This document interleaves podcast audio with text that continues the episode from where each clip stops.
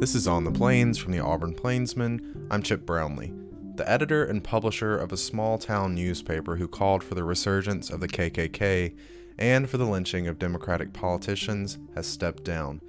Goodloe Sutton tells the Plainsman today that he's passed on the reins of the newspaper to Elecia Dexter, an African American woman who's worked there with him for several years.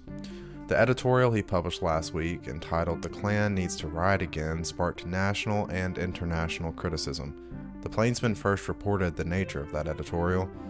The small town paper isn't published online, so its racist and sexist editorials have flown under the radar for years. Sutton has long considered selling the paper. He said Friday that he now, quote, does not have a paper to sell.